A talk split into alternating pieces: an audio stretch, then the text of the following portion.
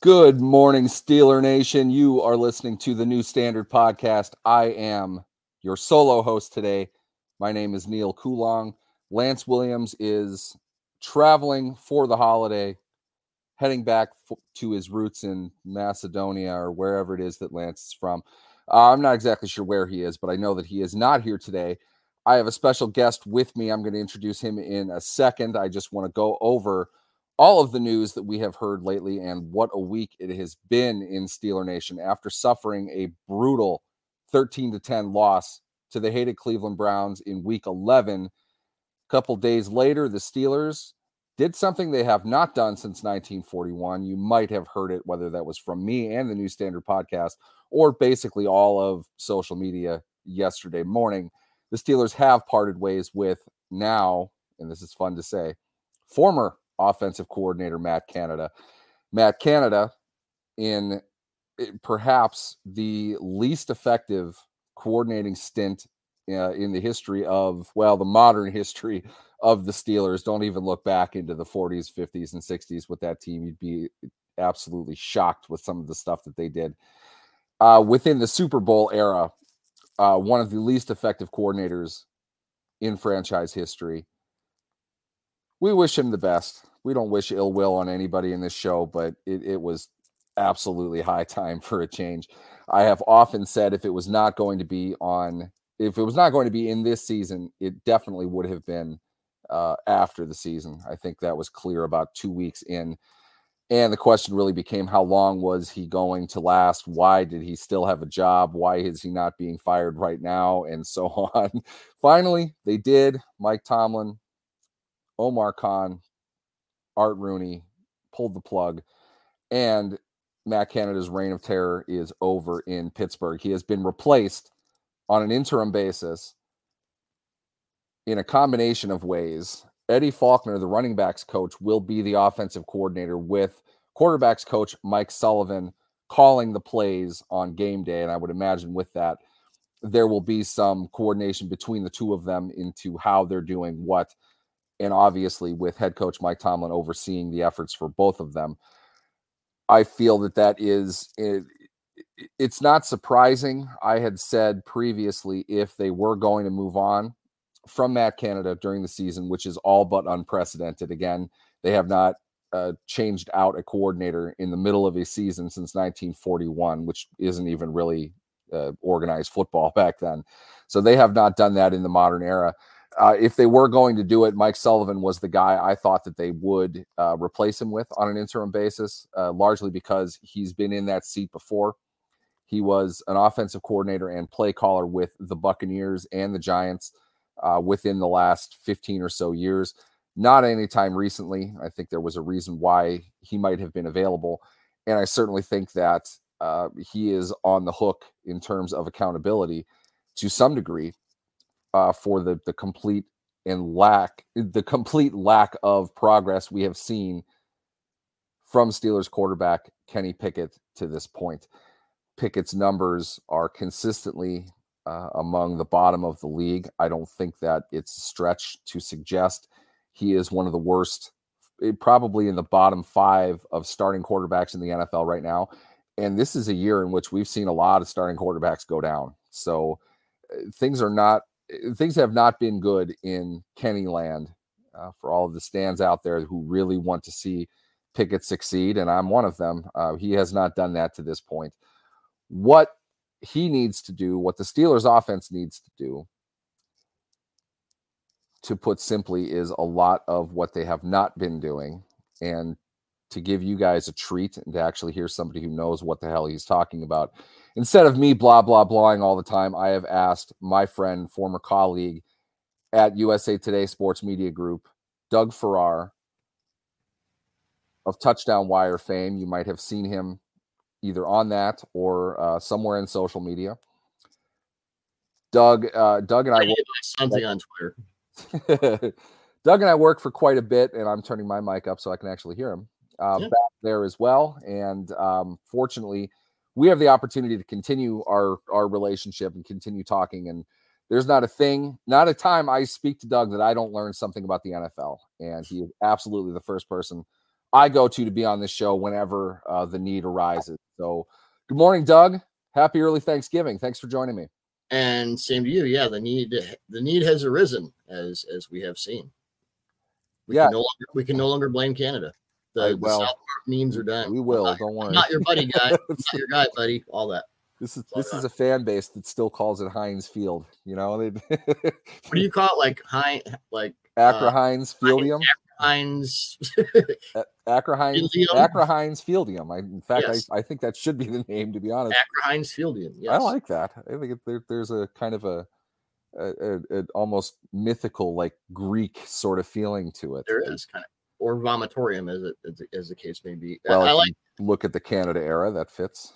Uh, I like that the last coach they fired in season was Aldo Buff Donelli because he wanted to coach the Steelers and Duquesne at the same time. By the way, this was about the same time that Clark Shaughnessy was a consultant with the Bears and he coached Stanford to a, uh, I think, 11 0 record.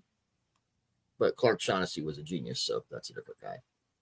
But George Halas couldn't make him a coach because it would get him in trouble, so he was a consultant.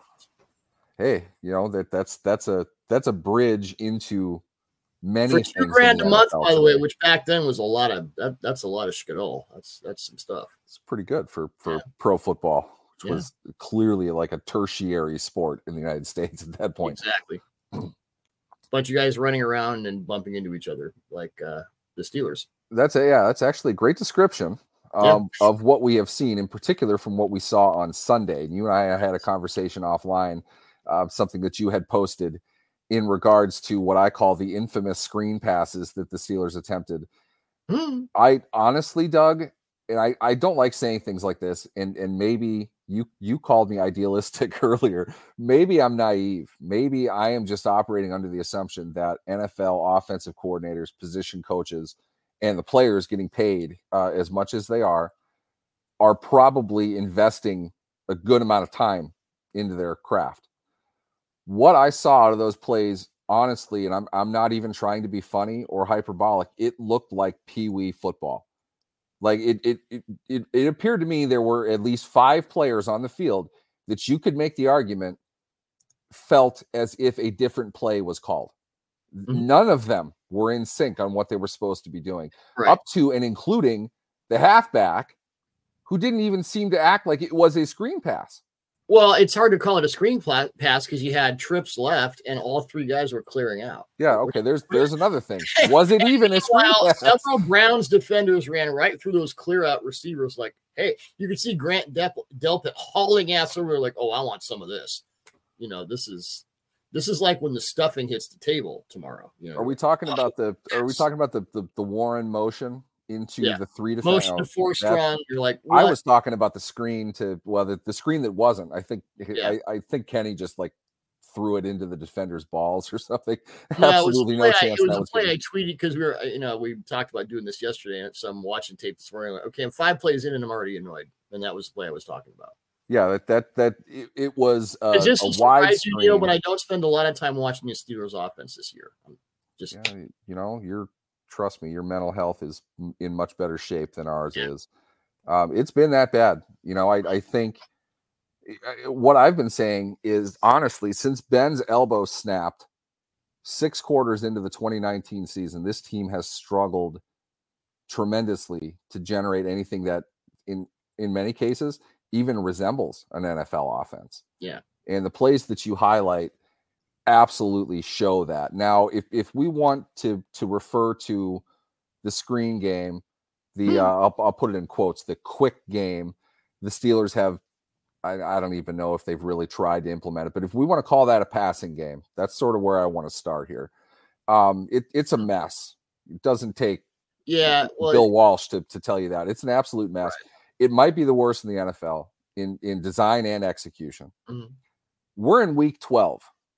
Mhm. Okay. They got seven games to go here. Yep. And they have a, a realistic path, believe it or not, a realistic path to 10 wins this season. Yep. Do you think Mike Sullivan slash Eddie Faulkner can fix what they're doing right now with their passing attack?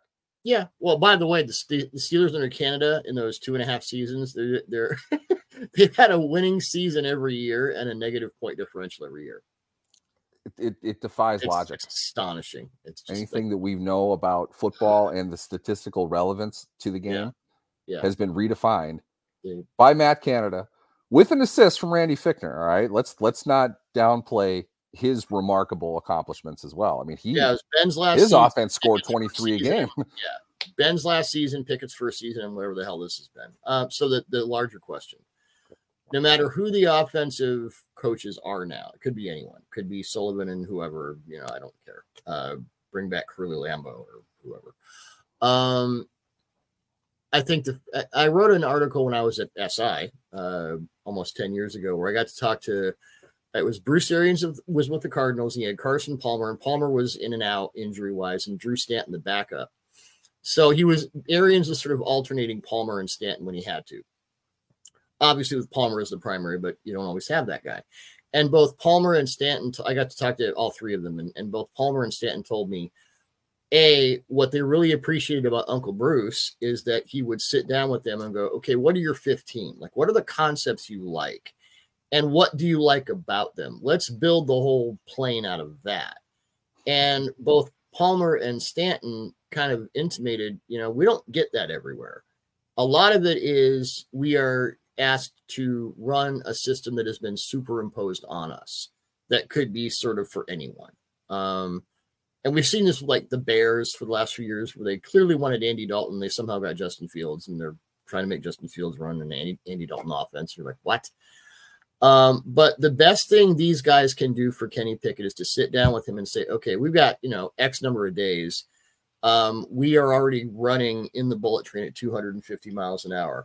So we can't like stop and do off season install. What do you like? What is good for you?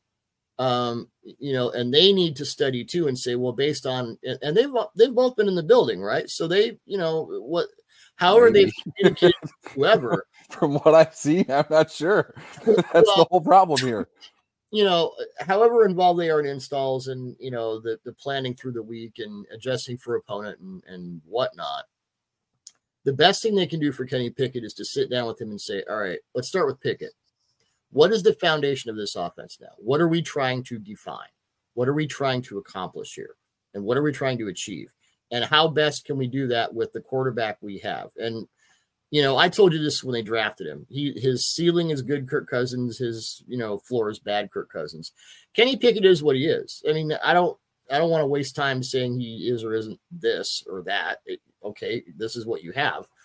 Um so that's the that's the best thing they can do to start with the foundation. What are you comfortable with? We have to ride this out with what he does best. When I watch this offense, and it's interesting that I see a lot of the same issues I see with the Chiefs this year. Um, there there aren't a lot of defined route concepts that open things up for Pickett. Um, it's a it's a crap ton of seam balls and go balls, and you know potentially explosive slants or posts. Um, Pickens is pretty much just a, a fade ISO guy. They don't, you know, they had this nice little stretch where they were motioning to four strong to the, front side, and they would use Pickett as the backside ISO guy. They did that for about two weeks and they stopped doing it. Then they made Pickett the front side ISO guy, and that just turned into a disaster because of whatever.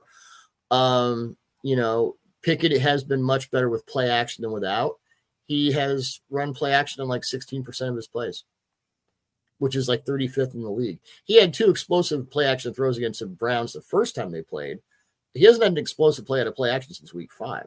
So, uh, and I'm not in the building, so I don't know what I see on offense. We can sit here and make fun of it, but the, the problem is the the underlying root cause. I think Matt Canada had an idea in his head of how this offense would work. And it doesn't look as if he's really consulted with anyone along the way. It's just like, all right, I got my book. Here we go. You can't do that in the NFL. If you look at the most explosive throwers in the NFL outside of Dak Prescott, this is point two. Outside of Dak Prescott, who's third, uh, CJ Stroud has the most passes completed of 20 or more air yards. Brock Purdy is second. Tua is third. What do those guys have in common? Their offensive coordinators are either Kyle Shanahan or guys who grew up under Kyle Shanahan. What does Kyle Shanahan do better than anyone else? He ties the run and the pass game together. What also does Kyle Shanahan do better than anyone else? He schemes guys open. And I would say that for the new offensive minds on that team, because the run and pass game don't have anything to do with each other now. You've seen that. It's it's like, okay, here's our pass, and we're just gonna run a bunch of guys in a straight line and see who's there. Which, by the way, is exactly what the Chiefs are doing, and it's kind of gross. Um, and then all of a sudden, Jaylen Warren and Broderick Jones, and you know, running the the motions. I think their run game is actually kind of becoming pretty cool. It's interesting, but they don't use anything from that to really integrate with the passing game. Yeah, one play doesn't set up anything no, else. There's no, it's there's devoid no, of, no of any kind of progression or. Um, I, I had a conversation with some people um, during the game or after the game. They're not running a script that sets up anything. It No. seems like anyway. No. Um, That's that, that's for- what I noticed, and that's another thing. Kyle's better at than anyone. Well, I, actually, Mike McDaniel might be better at that than anyone else right now. But there's there is no like we're thinking four plays ahead. You know, we're not. You, you would never win in chess just thinking about your next move. You have to think four, five, six moves ahead. They haven't been doing that. I wouldn't say they're going to be able to do that a lot. You start with the basic foundation. Kenny, what do you like? What are your big 15? Let's start there. Let's just start there. You have a Bengals defense this week that is just ass against the run, surprisingly, because they have good personnel. Uh, they're you know they have a lot of complicated coverages. So what do you do? You make the pass game simple. You lean on the run game, and for God's sake, give Jaylen Warren the ball. He he leads the NFL in yards after contact per carry. He's top five in forced missed tackles. He's top five in runs of over 15 yards. Let's not make this complicated. He's your guy. He is, for the short term, the bell cow of your entire offense. You run everything else off of that. And I wanted to I wanted to get into that too. I was also going to point out Jaylen Warren leads the NFL in yards uh, over the last three weeks. I understand that that's not like a great sample size, but this is a team that ran for inches, not yards, in, in the early part of the of the season. Um, he is also a second year player who was not drafted, and to some degree, I think this is more situational than anything. But to some degree, he is getting the ball overall less than Najee Harris is. Mhm. Yeah. And the results between the two, really, if, if you take out the bottom five, they're pretty much the same. But the real difference is if you take out the top five carries that, each of them would have, if you take out the top five, that's the only way Warren becomes comparable to Harris. Harris does not Right. make big plays, plain and simple. You and I had conversations up and down about Najee Harris. It was like, you know, scripted by the the cliche gods covering the NFL leading into that draft. He's a big power back, not really, but they're going to No. say that he is. He has to be a Pittsburgh Steeler. This guy looks like Jerome Bettis. No, he doesn't what? all of these things are like, you know what? I I didn't even want Najee Harris. If it had to be a running back, Harris wasn't even the guy that I wanted. Now I'll admit, I ETN wasn't my guy either. Javonte Williams was, but what I see in Harris is exactly what I thought Harris would end up being. But the issue is Warren looks like the type of back that I wanted them to have. So if you're now uh, Eddie Faulkner, the running backs coach. I don't think that's a coincidence, by the way, that he's being elevated to that spot. Mhm. Do you think we will see a lot more Jaylen Warren, or do you think they're going to continue with with kind of a balanced attack between the two? Which I don't. Najee, to be fair to Najee, he had a really nice run on Sunday, and he had a lot of carries where there was a 330 pound dude in his face the second he got the ball. That might have been the worst for him this so far this season. Uh, vision to me is the difference between the two. Harris Yes. didn't have a chance in this game, though. He really didn't. Well, Warren is more explosive. And I said when uh, when I did my running backs that year that he is my comp was Steven Jackson, who is a very good player. But you know, if you needed four yards, Jackson was going to get you four yards, and if you needed seven yards, he was going to get you four yards. Because and the Steelers that the year before, I mean, they had no consistency in the run game whatsoever. So I think with both Pickett and Harris, they were like, you know what? We our entire offense is just a huge ass grab. Let's just get guys with a high floor. And I think in both cases they did that. Yeah. The problem is the ceiling, and it's you know there. Um, and then you get this, you know, you get Warren who out of nowhere becomes this caterwauling, you know, rolling ball of butcher knives or whatever. And okay, well, you lead with that. Uh, you know, as as far as like usage and all, I, I think we need to reduce it to the the basics. Is it is it more situational? Do you think? Because you look at a guy that has 13 carries versus one that has nine. There is I, no know, situation. I don't know if that's no- hugely different. there's no situation in which Najee Harris is a better running back for that team than Jaylen Warren right now. There is no situation. He's a better blocker. He's a better, Yeah. you know, inside, outside, whatever. There, if you want Najee Harris to help you with your, it, it almost seemed like we're going to run the, you know, the whole, you know, if you run this many times, you win. Which of course, hello, correlation, causation.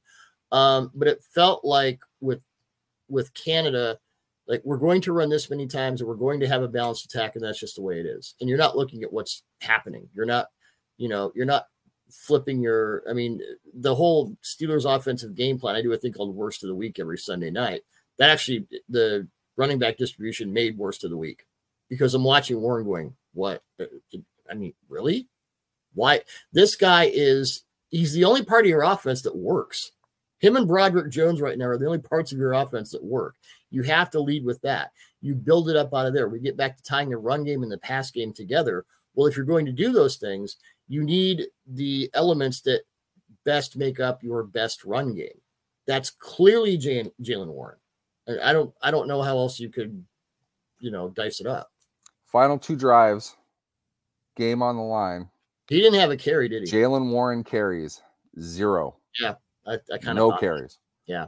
Um, to me, when you talk about balance and distribution, that's what it comes down to. I, I, you know, if you look at the end of the game, the difference between 13 and nine, all right, you know, I, I can't, I guess I can't argue four carries is four carries, but those carries, or at least touches, should have been made up in those final two drives.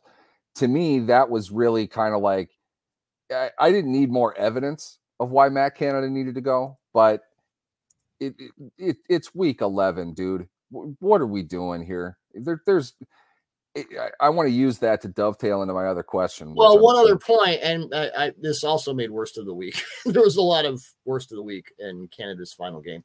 Uh, Pickett said after the game that he expected the Browns to play more man, which does make sense because they had played man at the fourth highest rate in the league, and I think they had played single high man, uh, cover one. no idea why you would do that against this team, but that's just But- me. well, it's what they do, and you know Schwartz will. So in this game, they kind of well, they the point was in this game they did less of it, and there was no adjustment. It's like, well, uh, you know, we'll just we'll figure it out.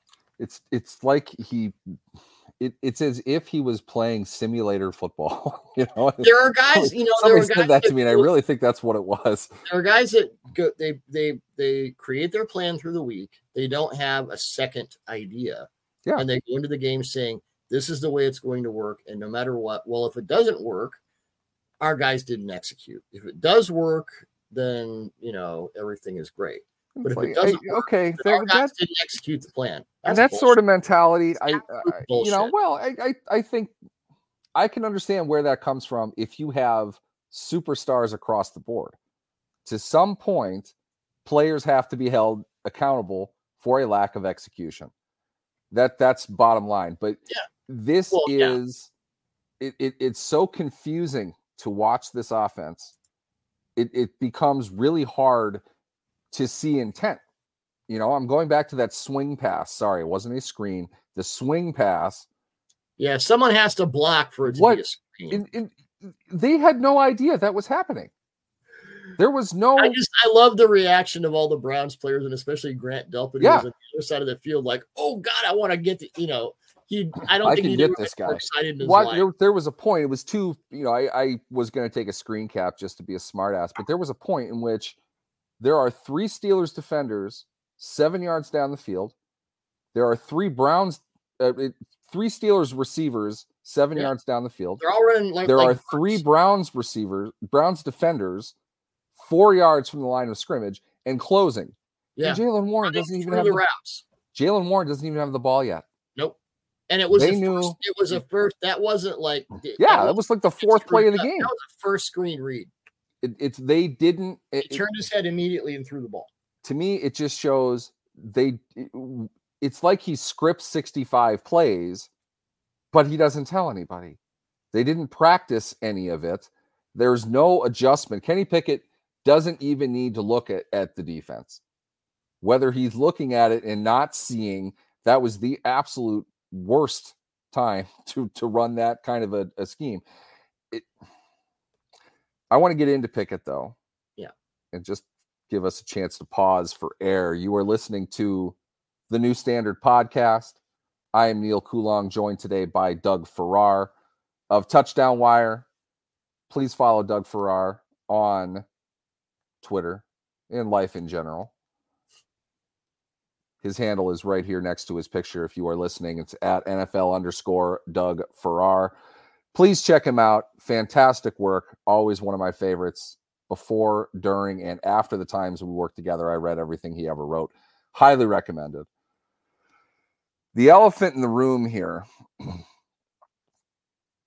and maybe I'll use another cliche. Maybe this is more a chicken versus the egg argument. I, I think everybody here can agree um, the Steelers had a less than ideal coordination effort on behalf of their offense. Hmm. I don't think it has to be as binary as people make it out to be. You have to have the scheme or you have to have the quarterback. Clearly, they need to be married in, in some way. Okay. I honestly look at, and I, have watched every snap of this team many times over the last two years.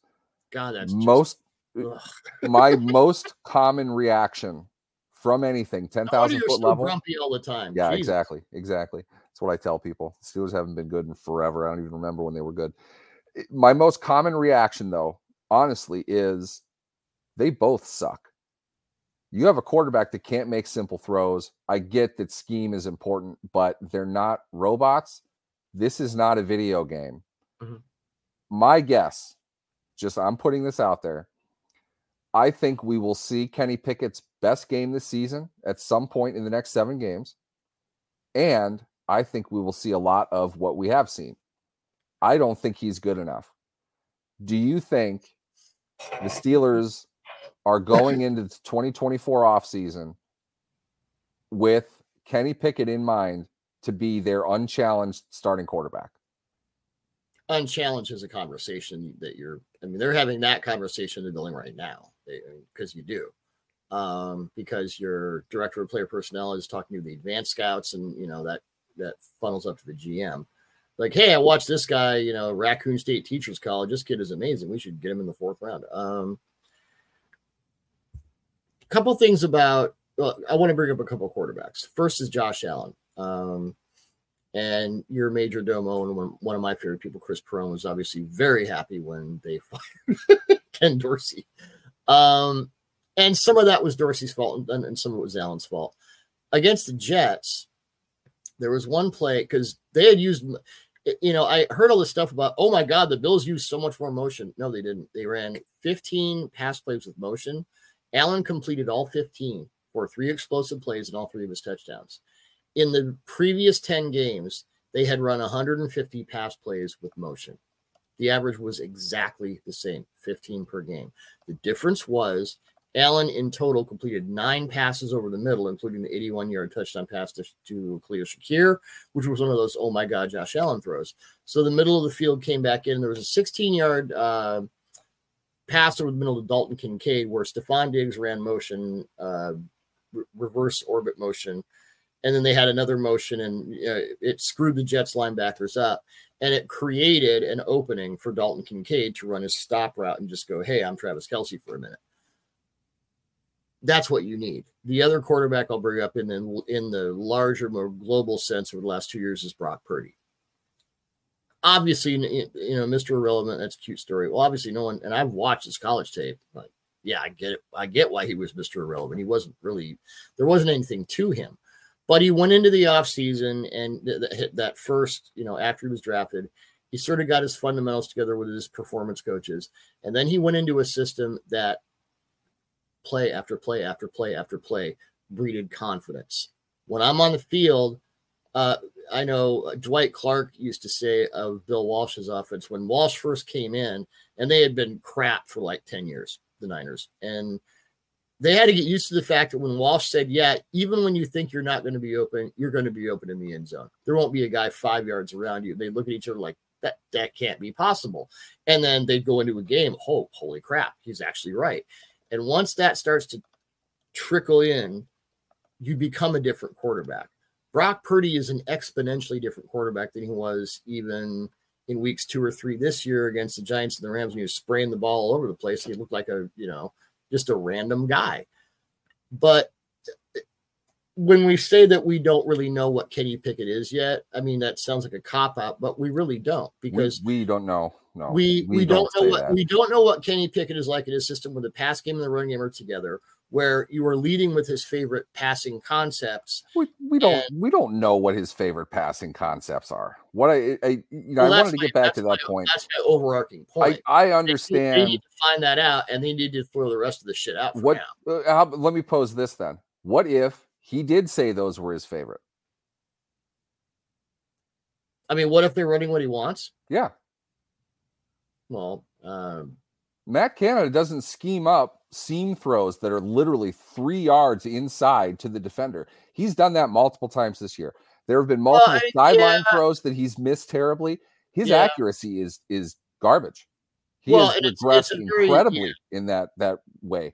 Coordination doesn't fix that your coaching should you know help with it but it, it's not often an injury is is a part of it age is a part of it but your accuracy shouldn't diminish from year one to year two and that's what we're seeing with pickett well it shouldn't um the offense is very has been very simple it's you know it's a lot of seam stuff it's a lot of i mean pickens has basically been relegated to the the front door back door deep fade guy. That's those only routes that he runs effectively. To yeah. be honest, he's, um, he's, not nah, a route he's, runner. He's actually a good. He's a good uh, outside slant and post guy.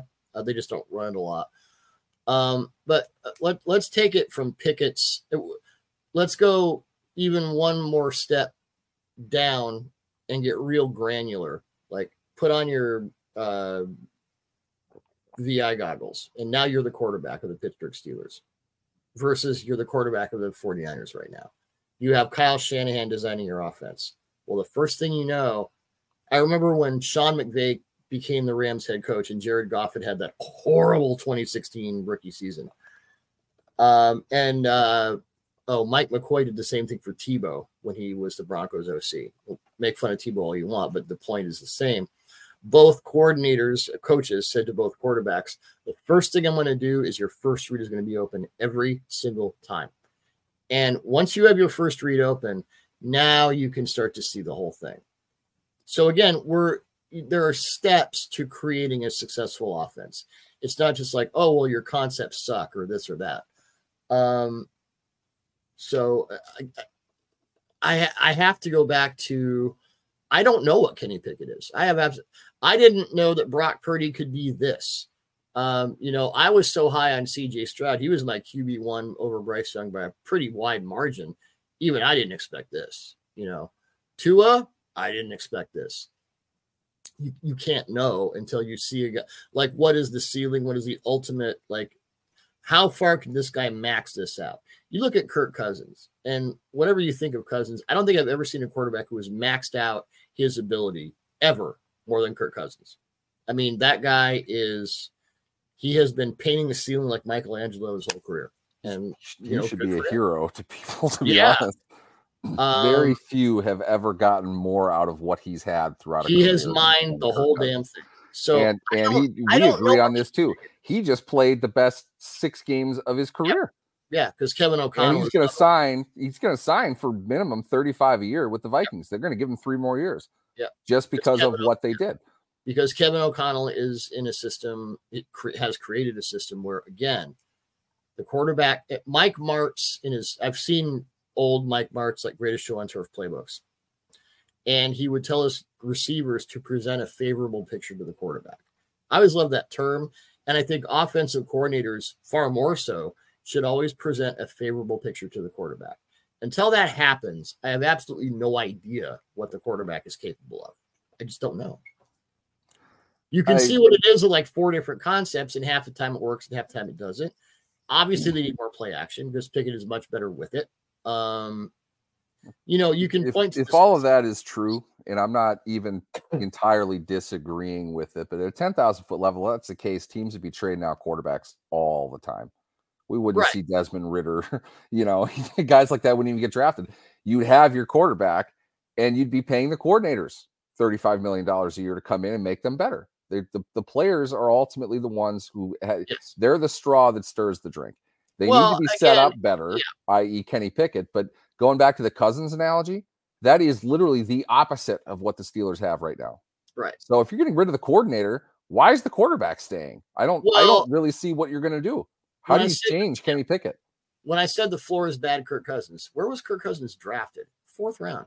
I remember doing his tape out of Michigan Yeah. State. I'm like, yeah, that's about where I thought he should go. He was, I think my, I think my con for him was Matt Flynn. And that was before Matt Flynn signed with Seattle. I think it was around the time of his six touchdown game against the Lions when he was with the Packers. But when I say Matt Flynn, when I say low Kirk Cousins, you get a picture of your head. It's why I sweat comps so hard on college guys because when I say that, you get a picture in your head, or a, a approximate picture in your head of what that quarterback is. So that those are the two worlds in which Kenny Pickett is going to float for however long he plays. Just for me, for my money, and we'll move on here.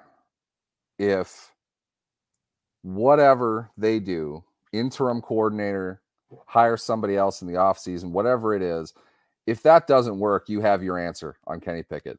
And very similarly to Matt Canada, that decision has to be made more or less in January. If you're going to keep him, which I'd imagine that they would, you're going to know very early on whether or not it, it's the right decision and you're making your decision for the next year then, uh, or it's just flat out not going to work. What I know is Mitch Trubisky makes $8 million a year. He's signed. They obviously don't want him to start. Mhm. I don't know how much more money they want to put into it. So, I, to me, for my money, I think the Steelers will stick with Pickett. They'll figure out whatever it is that they're going to.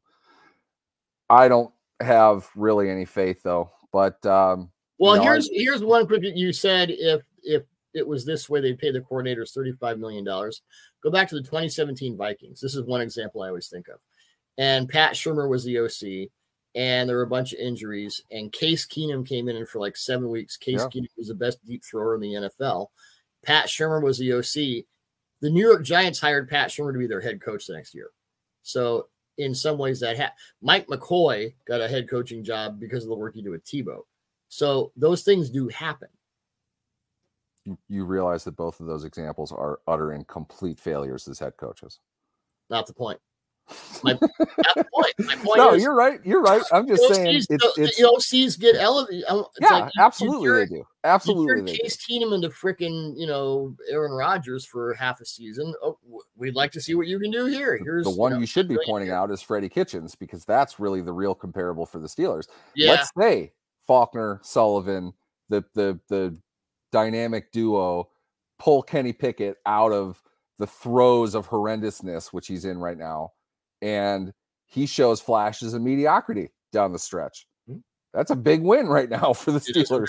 They'd win. They would have won a couple of the games that they've lost. They'd be one of the best teams in the AFC with better quarterback play. If they had if a, they can they get had a halfway decent offense, they'd be in really good shape. If they could get that over these last seven games, and there are winnable games on this Mhm. schedule, you know, eh, eh, Bengals is they're- they're one point underdogs at Cincinnati. Yeah. With in a vacuum, the beginning of the season, all things being equal, you would have you would have bet that it'd be Bengals minus six at least. Well, because That's not a stretch at all. Vegas knows obvious reasons. Jake Browning is. You know, Yeah, I fucking, I don't even know who he is. He's some. uh, he some went to. Washington, so I know exactly who he is. He's Oof. not the guy. Well, he went to Washington like eight years ago, didn't he? He's like the oldest guy to have not started. pretty much. he's he's Yeah. not the guy with three last names like we saw in Cleveland who ran out of plays by, yeah, by the end of the second quarter. Cincinnati's passing game right now. You guys are going to get some PTSD because it's very, you know, it's Yeah, much like you've been that's watching. That's that- what you do. Yeah. Who, who can only handle these? You know, it's like uh, Okay. Thank you. That is like exactly what I'm Fish- talking about. it's That's like what you do when you have a quarterback that can't do anything. yeah, yeah. You run what Cleveland did last week. You're going to see Cincinnati do it, and Pittsburgh's been doing it for two years. Right. They had two quarterbacks that have done this. Yeah. It's not like Trubisky's numbers were were better or worse. I mean, pretty much the same. Yeah. But uh, Steelers schedule the rest of the way here. One point underdogs at Cincinnati, and Cincinnati is on a mini bye week with a, an old, an old non-started, first-time starting quarterback. Uh, home against the Cardinals and Patriots, they're going to be favored in both of those games. At the Colts, pick them pretty close. Home against the Bengals, the way things are going with the Bengals wouldn't surprise me if if they shut a couple guys down by that point. Um, they probably are are one point favorites in that game. At Seattle, your Seattle Seahawks, Doug. I should come out there for that, by the way. New Year's Eve. Yeah. Um, interesting game, very interesting game. Call that a pick 'em. And then at at the Ravens, the Ravens might not have anything to play for by that point. Yeah. So to be honest, the Steelers could end up winning 10 games this season and not have a quarterback that you could possibly rely on for week one next season. Coordination helps. And I, I absolutely am, am all for the scheme, and the Steelers scheme sucks. But it, there, there comes a point now if the eyes really were not on Kenny Pickett, they absolutely are as quickly as Sunday. Steelers at the Bengals. That's a 1 p.m. Eastern kick for all you fans out there. We are going to break it down following the game. Um, I think it might be a solo show, and I'm not going to bug you on a Sunday, Doug. I know that you go on like nothing but coffee and adrenaline and can't Yeah, that ain't gonna stop for it can't stop for little people like me and like us. I get, I get, I get like, uh, you know, text for radio hits on Sunday afternoon. I'm like, are you kidding me? Like who's listening to the radio on Sunday afternoon anyway? I, I've never really understood that. No. But um, we are going to be here. I am going to be here, probably just me, following the Steelers Bengals game. Thanks for being on the show, Doug. Yeah. Run the damn a ball, great guys. time. Run the damn ball. It- Get, put it because Yep, the Bengals let's- have what, Let's the play second. 19. Let's celebrate the Barry Sanders documentary that came out Yes. and just run the ball all game. like don't Scott even don't even bother. it. But the Bengals have one of the three worst run defenses statistically in the NFL. Run the ball. Yeah, I I am hoping that that's what they do. I am hoping that was uh, kind of the idea with Eddie Faulkner drawing everything up because Tomlin should recognize they're not fixing this anytime soon. This, Oh, this no, is a can't. band aid to can't- get them through the season and be competitive. And you know what? It, it's their best foot forward. So if they got to run three times and punt, I'm okay with that because frankly, we've seen them throw three times and punt many times this season. Kyle Shanahan damn near won a Super Bowl with Jimmy Garoppolo, treating him in the playoffs like he was 1973 Bob Griese. Throw the ball and we'll kill you. And, It can happen. If Jimmy Garoppolo made one throw, they win that game. Of course, Yeah. he didn't. Yep. That's Jimmy's legacy. Yeah. You have been listening to and watching, in some cases, the New Standard Podcast. I'm Neal Coolong. Thank you for joining me, Doug Farrar. Please follow him on Twitter. Please check out touchdownwire.usatoday.com. All of the NFL Wire sites. Um, fantastic stuff going on over there. Uh, great work, Doug. I appreciate it. Everybody else, um, yeah, check us out Sunday following the game. Hopefully, it's a win. Uh, we'll see where it goes, but it, it's a it's a monster game for the Steelers. Week twelve, the real season starts for the contenders. Let's figure out who the Steelers are and who they can be with their new offensive direction. But you've been listening to the New Standard Podcast. I'm Neal Coolong. Thanks for tuning in.